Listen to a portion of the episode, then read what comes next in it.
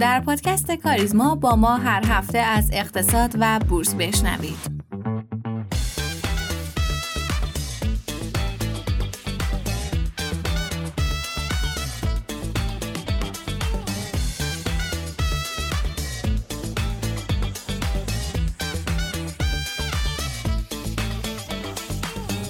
مرور اخبار این هفته. کلیات لایحه بودجه توسط مجلس رد شد. نمایندگان مجلس در جریان نشست علنی روز دوشنبه با کلیات لایحه بودجه 1403 کل کشور مخالفت کردند. بر این اساس دولت 7 روز فرصت داره تا لایحه ارجاع شده از سوی مجلس رو اصلاح کنه و مجدداً تقدیم مجلس کنه. آخرین فرصت برای جاماندگان دریافت سود سهام عدالت. به نقل از روابط عمومی سپرده‌گذاری مرکزی، بیش از 1 میلیون سهامدار سهام عدالت همچنان با مشکل شبای بانکی معتبر روبرو هستند که این افراد میتونن با ثبت نام در سامانه سجام یا درج شماره شبای معتبر خودشون در سایت سهام عدالت در فرایند دریافت سود سهام خودشون قرار بگیرن. یک خبر از بازار خودرو، مخالفت معاون رئیس جمهور با واردات خودرو. داوود منظور معاون رئیس جمهور اعلام کرد تخصیص ارزهای کشور برای واردات خودرو به صرفه نیست. منظور تاکید کرده که فرض کنیم سال آینده 2 تا 3 میلیارد دلار واردات خودرو انجام بشه، در حالی که میدونیم به صلاح کشور نیست منابع ارزی کشور رو به واردات خودروی اختصاص بدیم که در داخل کشور ظرفیت تولید 1.5 میلیون خودرو وجود داره. با این اظهار نظر مسئول مستقیم برنامه و بودجه کشور، دلیل کند بودن واردات خودرو مشخص شد.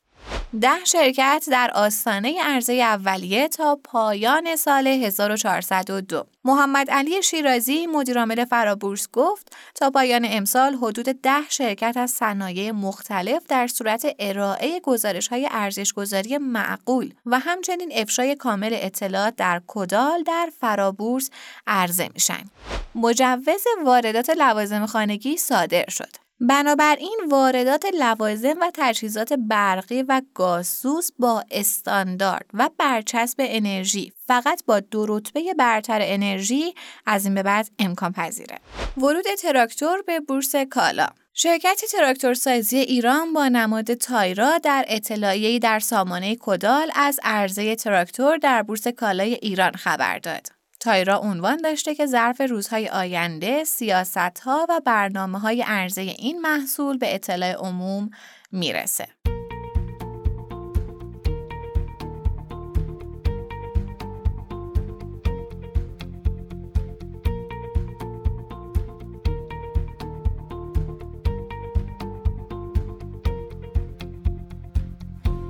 سلام میکنم به همه شنوندگان عزیز پادکست کاریزما. امیدوارم تو این روزای سرد پاییزی حال دلتون گرم باشه.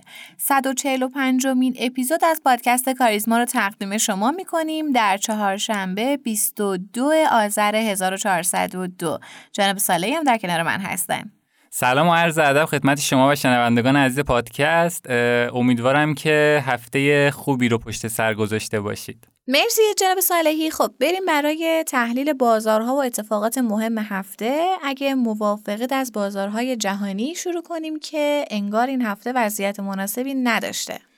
بله، همونطور که فرمودید توی این هفته بازارهای جهانی وضعیت خوبی نداشتن. اکثر شاخص هم با افت قیمت مواجه شدن. اگه از نفت بخوایم شروع کنیم، قیمت نفت برنت با افت 2.5% که نسبت به هفته قبل داشت به $73 رسید. برای این کاهش قیمت هم به صورت کلی 3 تا دلیل اصلی میشه عنوان کرد. مورد اول نااطمینانی که از تصمیمات اوپک پلاس وجود داشت میشه عنوان کرد.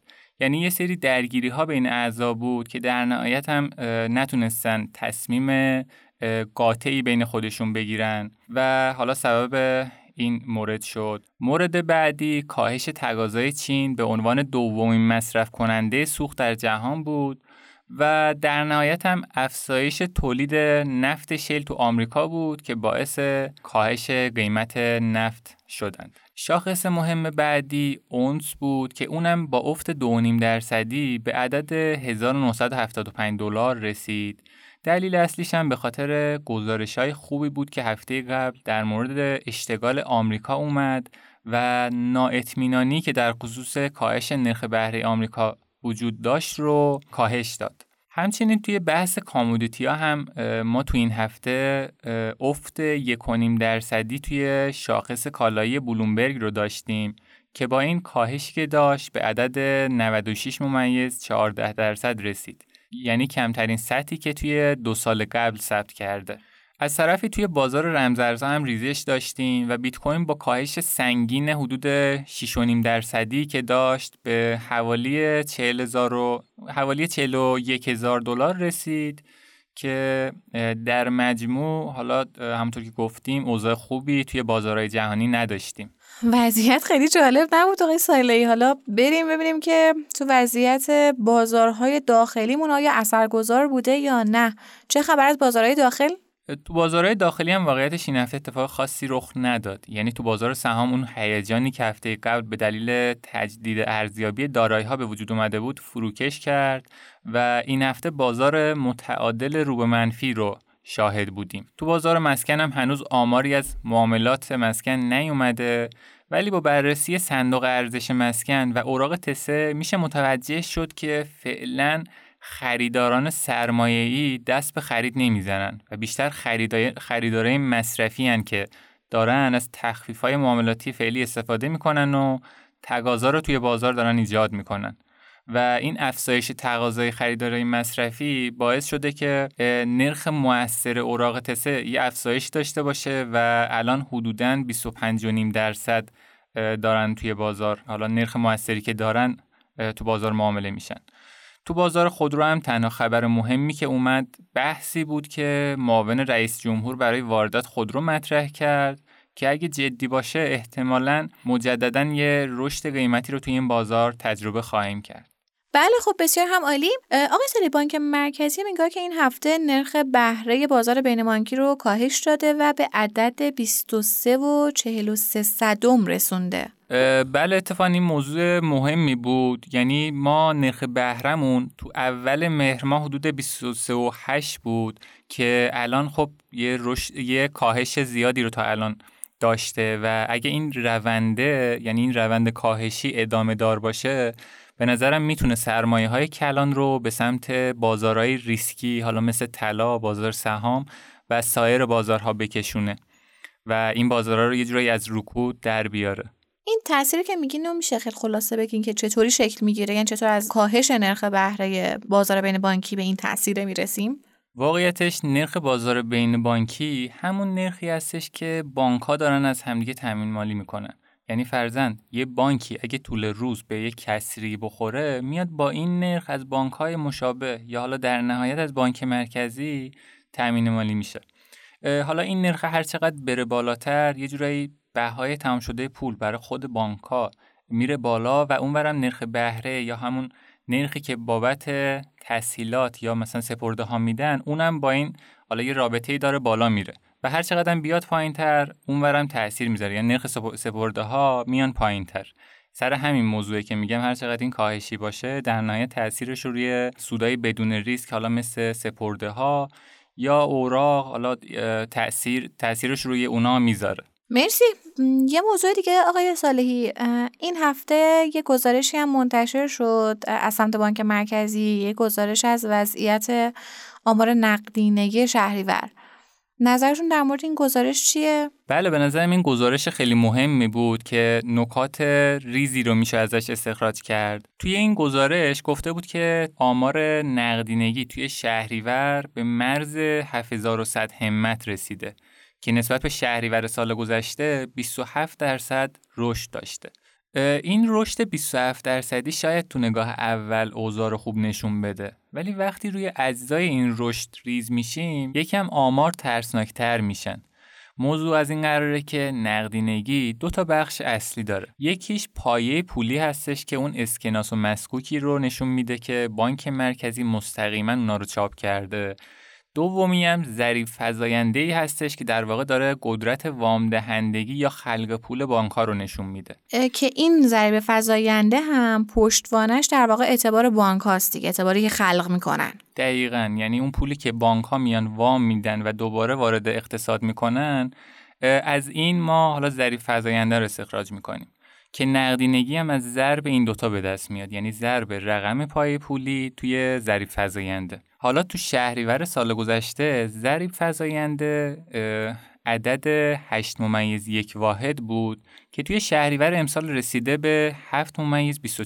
خب کاهش زیادی رو داشته که خب کاهش زیادی رو داشته و نشون میده بانک‌ها نسبت به سال گذشته، یعنی نسبت به شهریور سال گذشته، توان اعتباردهیشون اومده پایین، یعنی دیگه وامدهیشون کمتر شده. حالا تو نقطه مقابلش هم پایه پولی 42% نسبت به شهریور سال قبل رشد داشته که نشون میده تو این بازه پول چاپ شده، ولی بانک مرکزی با کنترل تسهیلات دهی بانک‌ها سعی کرده به صورت کوتاه مدت جلوی رشد نقدینگی رو بگیره. برای مثال اگه ظریف فزاینده سال قبل رو برای امسال در نظر بگیریم، نقدینگی به حوالی 8000 همت میرسه که اگه به این عدد برسیم قاعدتاً تورم و رشد دلار هم در پیش خواهیم داشت که ممکنه عددهای خیلی بالاتری این بار برای دلار ببینیم. خب آقای سله، این پایه پولی که گفتین رشد کرده، اول که بگین از چیا تشکیل میشه و دوم که دلیل رشدش چی بوده؟ بله، پایه پولی از چند تا آیتم تشکیل شده ولی در اصل دو تا بخش مهم داره. یکیش خالص دارایی‌های خارجی بانک مرکزی هستش و مورد بعدی هم مطالبات بانک مرکزی از سایر بانک‌ها هستش. تو سنوات اخیر بخش دارایی‌های خارجی بانک مرکزی افت زیادی رو داشته که خب قاعدتاً اثرش روی رشد پایه پولی کاهنده هستش. حالا دلیل این کاهش هم شاید ارزپاشی که توسط بانک مرکزی برای کنترل نرخ بازار ارز انجام میشه باشه و یا ممکنه تغییرایی توی سیاست‌های فروش‌های ارزی رخ داده باشه که فرضاً این ارزهایی که صادر میشه رو مجدداً برای واردات تخصیص بدن و یعنی تأثیرش رو روی رشد پایه پولی به این صورت نذاره. اینا ممکنه دلایلی باشه که حالا خب باعث شده دارایی خارجی بانک مرکزی تو این بازه کاهش داشته باشند.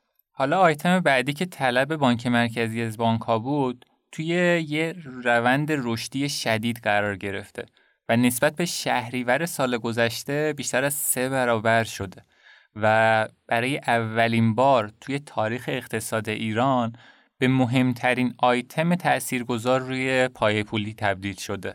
این رشد بدهی بانک‌ها به بانک مرکزی هم میتونه دلایل مختلفی از جمله تسهیلات تکلیفی که به بانک‌ها داده میشه داشته باشه، ولی خب چیزی که مشخصه تو شرایط فعلی عامل اصلی رشد نقدینگی ناترازی بانک‌ها هستش که اونم از کسری بودجه دولت نشأت میگیره، یعنی عملاً دولت مخارج و درآمدش نمیخونه و میاد از بانک‌ها تأمین مالی میشه و بابتش پول چاپ میکنه که در نهایت تورم این موضوع به جامعه تحمیل میشه. حالا نکته جالبی که وجود داره تو این وضعیت پیچیده‌ای که در واقع بانک‌ها وضعیت خوبی ندارن که اونم علتش در واقع کسری بودجه دولته، بانک‌ها اون تسهیلات تکلیفی که دارن مثل وام مسکن، مثل در واقع وام ازدواج که چند اپیزود قبلم در مورد بحث مسکن‌ها که صحبت کردیم کارشناس اون برنامه هم توضیح دادن که چرا در واقع این وام‌های مسکن داده نشده و حالا داستان خاص خودش.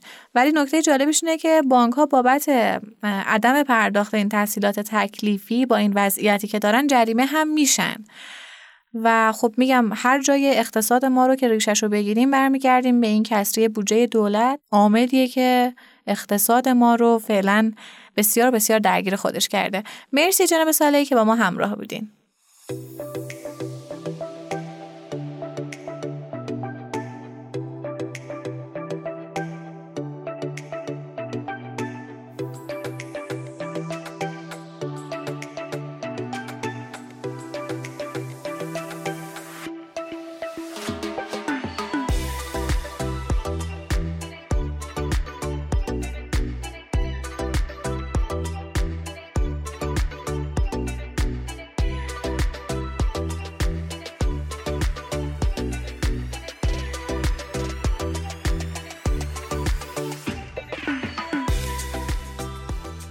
طلا به عنوان پشتوانه اصلی پول ملی بسیاری از کشورها شناخته میشه و بازار طلای جهانی یکی از محافل تعیین کننده قیمت سایر اقلام و خدمات در اکثر کشورهاست. این فلز ارزشمند سالهاست بر زندگی همه ما تأثیر گذاشته و نقش مهمی در تعیین سرنوشت اتفاقات اقتصادی جهان داره. برای کسب دید از وضعیت بازار طلای جهانی و چشمانداز اون در سال 2024 گفتگویی داشتیم با جناب آقای شهیر محمد نیا، کارشناس ارشد بازار سرمایه، که با هم میشنویم. عرض سلام، ادب و احترام دارم خدمت شنوندگان پادکست کاریزما. در خدمتتون هستم در این پادکست که نگاهی به وضعیت اونس جهانی داشته باشیم، دلایل صعود تاریخی دو ماه گذشته و نزول روزهای اخیر رو بررسی کنیم، همچنین به وزن و تأثیر مؤلفه‌های تأثیرگذار در قیمت طلا نگاهی داشته باشیم و در نهایت چشمانداز و پیشبینی از قیمت طلا در سال آینده میلادی یعنی 2024 داشته باشیم. قبل از اینکه به بررسی و تحلیل اونس جهانی بپردازم، در راستای اینکه این پادکست برای همه شنوندگان عزیز سودمند باشه، یک توضیح مختصر بر روی عوامل تاثیرگذار بر قیمت طلای جهانی خواهم داشت و انشالله بعدش به بررسی وضعیت فعلی و چشمانداز قیمت در آینده خواهیم پرداخت. به صورت کلی 6 عامل اصلی بر روی قیمت طلای جهانی مؤثر هستند: 1. ذخایر بانک‌های مرکزی، 2. قیمت دلار، 3. نرخ بهره معیار در ایالات متحده، 4. تقاضای طلای زینتی، 5. استخراج و تولید طلا، 6. تغییرات ژئوپلیتیک و جنگ‌ها بر طلای جهانی. خب نگاهی داشته باشیم به رابطه قیمت دلار و طلا. طلا بر اساس دلار آمریکا قیمت گذاری میشه و معمولا در شرایط نرمال همبستگی منفی داره، یعنی کورلیشن منفی داره، یعنی تقویت دلار آمریکا به کاهش قیمت طلا منجر میشه و ضعیف‌تر شدن ارزش دلار قیمت طلا رو افزایش میده. چون با کاهش قیمت دلار خب میشه طلای بیشتری خریداری کرد، یعنی خریدارهای بین‌المللی میتونن طلای بیشتری خریداری بکنن و همچنین همزمان با کاهش قیمت دلار آمریکا معمولا ارزهای دیگه هم کاهش قیمت رو تجربه میکنه، در نتیجه طلا افزایش قیمت داره و در واقع تقاضا برای طلا افزایش پیدا میکنه. البته یک دلیل بنیادی بسیار مهم اینه که با کاهش ارزش دلار سرمایه‌گذاران شیفت میکنن به طرف دارایی‌های ایمن که خب طبیعتاً هم طلا به عنوان یک دارایی ریسک آف شناخته میشه و تقاضا براش افزایش پیدا میکنه. یک عامل تاثیرگذار دیگه که بر روی قیمت طلا تاثیر داره ذخایر بانک‌های مرکزی کشورهای مختلف دنیا هستند. بانک‌های مرکزی از ارز کاغذی و طلا به عنوان ذخایرشون استفاده میکنن و درصدی رو به هر کدوم از اینا اختصاص میدن که روی قیمت طلا تاثیر میذاره. به عبارتی زمانی که وزن بیشتری از ذخایرشون به طلا اختصاص پیدا میکنه طبیعتاً قیمت طلا افزایش پیدا میکنه. کشورهایی مثل آمریکا، چین، ایتالیا، فرانسه، روسیه کشورهایی هستند که بیشترین ذخایر طلا رو در جهان دارن. عامل بسیار مهم دیگه‌ای که در این پادکست هم حتما بهش خواهیم پرداخت، چون در سال آینده از نظر بنده اصلی ترین مؤلفه تعیین کننده قیمت طلا از نرخ بهره معیار ایالات متحده آمریکاست. نرخ بهره با طلا رابطه عکس داره، یعنی وقتی نرخ بهره بالا بره سرمایه‌گذاران ترجیح میدن که برن سراغ اوراق قرضه دولتی، اوراق خزانه‌داری و فیکس اینکام‌ها، در نتیجه تقاضا برای طلا کم میشه و قیمتش کاهش پیدا میکنه.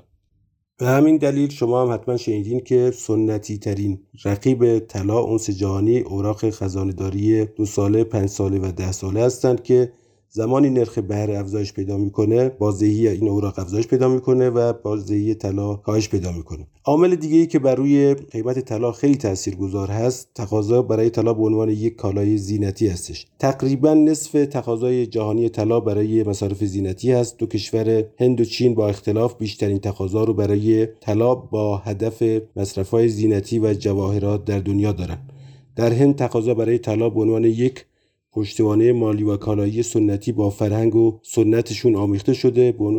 به بیان دیگه هند برای اهداف زینتی بیشتر مردمش طلا خریداری میکنن. حالا نکته جالب که بدونید بد نیست اینه که یکی از عوامل مؤثر بر روی قیمت طلا در هند که گفتیم بزرگترین و بالاترین تقاضای طلای زینتی رو داره بادهای موسمی هستش. حدود 60% خریداران طلا در هند کشاورزا هستن، کسایی هستن که در روستاها فعالیت میکنن. اگر برداشت محصولات کشاورزیشون خوب باشه و باشه تقاضا برای طلا بالا میره و کشاورزا طلای بیشتری میخرن. برعکس اگر اوضاع آب و هوا بد باشه، وضعیت محصولاتشون خوب نباشه، کشاورزا مجبورن از ذخایر طلاشون استفاده کنن، بفروشن، عرضه بکنن تا بتونن خساراتای وارده رو جبران بکنن. عامل دیگه‌ای که بر روی قیمت طلا تأثیر داره استخراج و تولید طلاست. چین، استرالیا، روسیه، آفریقای جنوبی و پرو مهمترین کشورهایی هستند که معادن طلا رو دارن. طبق تحلیل بنیادی، یعنی بر اساس تحلیل بنیادی، خب میزان تولید و استخراج طلا به صورت مستقیم بر روی عرضه و تقاضا تأثیر داره و طبیعتاً بر روی قیمت اثر مستقیم داره. ذخایر طلا، ذخایر سلول وصولش سال‌هاست که استخراج شده، به پایان رسیده. لذا برای استخراج طلا نیاز هست که معادن عمیق‌تر بشه، تجهیزات پیشرفته‌تر بشه، هزینه‌ها بالاتر بده. در نتیجه صاحبان معادن، معدنچی‌ها و کسانی که در حوزه استخراج طلا فعالیت می‌کنن در معرض ریسک‌های بیشتری قرار دارن. در نتیجه این فاکتورها بر روی قیمت طلا اثر در واقع بسیار زیادی داره. آخرین عامل و یکی از مهمترین عامل‌هایی که بر روی قیمت طلا تأثیر داره جنگ‌ها و ناآرامی‌های سیاسی هستش.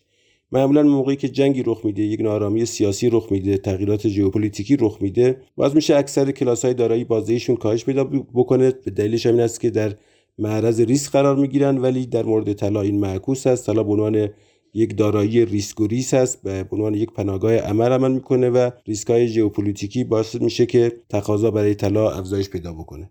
و اما بریم به بررسی وضعیت قیمت اونس جهانی و چشم‌انداز قیمت در آینده پیش رو. خب در دو ماه گذشته شاهد بودیم که اگر 10 روز اخیر رو نادیده بگیریم، با قبل اون 2 ماه شاهد بودیم که یک تقاضایی برای طلا ایجاد شد، یک تقاضای شدید که منجر به این شد که سقف تاریخی طلا عدد جدیدی رو به خودش ثبت کنه، یک رکورد تاریخی رو ببینیم، رکوردی که تا قبل از این مربوط میشد به سقفی که در 2020 و برای بحران کووید 19 ایجاد شده بود. در ابتدای دوشنبه 2 هفته پیش با گشایش بازار از شرقی ترین نقطه کره زمین شاهد بودیم که طلای جهانی تا $2145 در هر اونس رم برای لحظاتی رسید.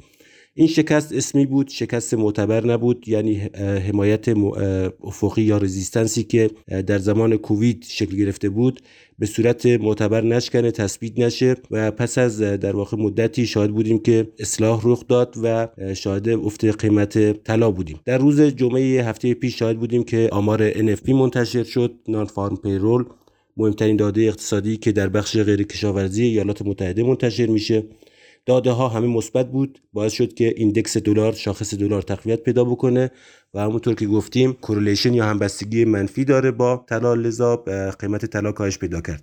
در بخش اشتغال ما شاهد بودیم که 199,000 شغل ایجاد شده بود که بیشتر از فورکست یا پیش بینی 184,000 واحد بود. ریت بیکاری از چیزی که پیش بینی شده بود 3.9 بود که 3.7 تحقق پیدا کرد و آمار دستمزد ساعتی هم افزایش 0.1% رو داشت. اینا باعث شد که شاخص دلار تقویت پیدا بکنه و افتی رو در قیمت طلا شاهد باشیم. به طور کلی اگر بخوام خدمتتون عرض بکنم، بحران‌های ژئوپلیتیکی یا بحران‌هایی که ناشی از جنگ‌های نظامی ایجاد میشه منجر به یک کجرفتاری در بازارها میشه. در واقع باعث میشه سوگیری‌هایی ایجاد بشه که بازار از حالت افیشنت یا کارا خارج بشه. اما پس از مدتی که بازارها به درک درستی از دامنه بحران میرسن، قیمت‌ها خودشون رو اصلاح میکنن و بازار خیلی سریع خودش رو اصلاح میکنه. لذا بحران جنگ و جنگی که اخیراً بین اسرائیل و حماس رخ داده عامل و مؤلفه تاثیرگذاری نخواهد بود، مگر اینکه بخواد دامنه این تنش تشدید بشه و گسترده بشه که اون موقع قضیه یک مقدار متفاوت خواهد بود. ولی اصلی ترین و مهمترین مؤلفه‌ای که برای آینده قیمت طلا تاثیرگذار هست چشمانداز سیاست‌های آتی فدرال رزرو هستش که چیزی که انتظار میره برای سال آینده توقع میره شاهد کاهش نرخ بهره معیار در ایالات متحده باشیم. پیش بینی میشه، تخمین میشه که ما در ماه مارس شاهد کاهش 25 واحدی نرخ بهره باشیم که اگر این اتفاق رخ بده قاعدتاً منجر به افزایش تقاضا برای طلا خواهد شد. تا پایان سال چیزی که میشه در واقع استنباط کرد از شواهد این هستش که طلا در این رنج قیمتی خواهد ماند، زیاد افتی رو نخواهد داشت. اما در سال 2024 به چند دلیلی که در ادامه خدمتتون عرض خواهم کرد احتمال اینکه تقاضا برای طلا افزایش پیدا بکنه و اونس جهانی قیمت‌های جدیدی رو ثبت کنه بسیار وجود داره.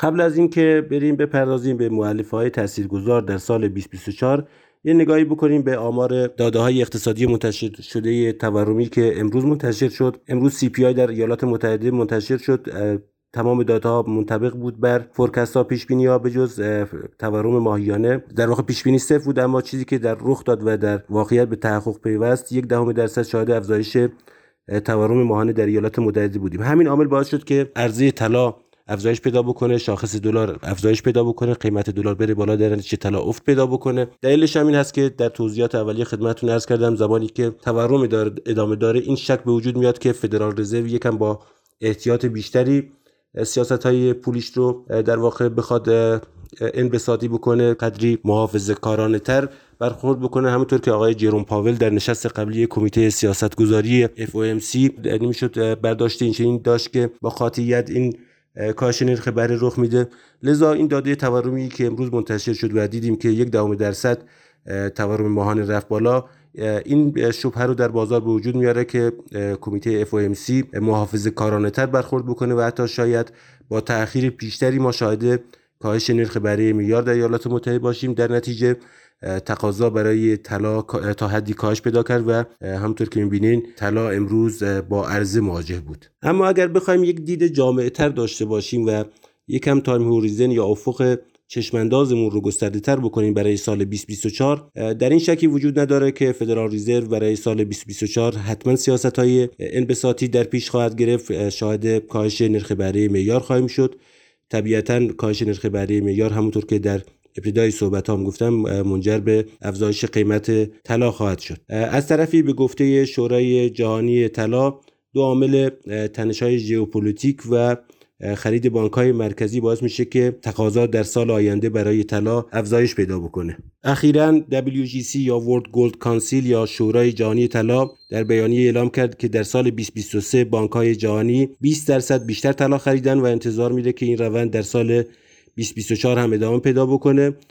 در نتیجه پیش بینی میشه که از این بعد هم این مؤلفه هم تأثیر مثبتی برای افزایش قیمت طلا داشته باشه. پس اگر ما بخوایم یک جمع‌بندی داشته باشیم برای قیمت طلا در سال 2024، تمام تمرکز و حواس ما باید معطوف باشه به داده‌های اقتصادی ایالات متحده آمریکا، مخصوصاً داده‌های تورمی و داده‌های اشتغال. خیلی‌ها میگن که فدرال رزرو میتونه تورم ناشی از بحران کووید که منجر به سیاست‌های انقباضی شدید و بی‌سابقه در ایالات متحده شد به دلیل تورمی که ایجاد شده بود رو بدون ایجاد یک رکود اقتصادی مدیریت کنه، که به نظر شخصی بنده این هستش که خیلی بعید است و این بحران، این رکود قطعاً رو خواهد داد. بس سر این هستش که دامنه و وسعت این رکود چه اندازه خواهد بود و ما باید بیشتر تمرکزمون بر روی این مسئله باشه که آیا این بحران به قدری خواهد بود که روی کامودیتی‌ها تأثیر بذاره، که قیمت کامودیتی‌ها میدونید بسیار اهمیت داره برای ما و ما باید حتماً به صورت مرتب اونا رو رصد بکنیم. در حال حاضر قیمت اونس جهانی طلا 1982 دلار در هر اونس هستش که دلیل ریزش هم که در روزهای اخیر شاهد بودیم عرض کردیم، یکی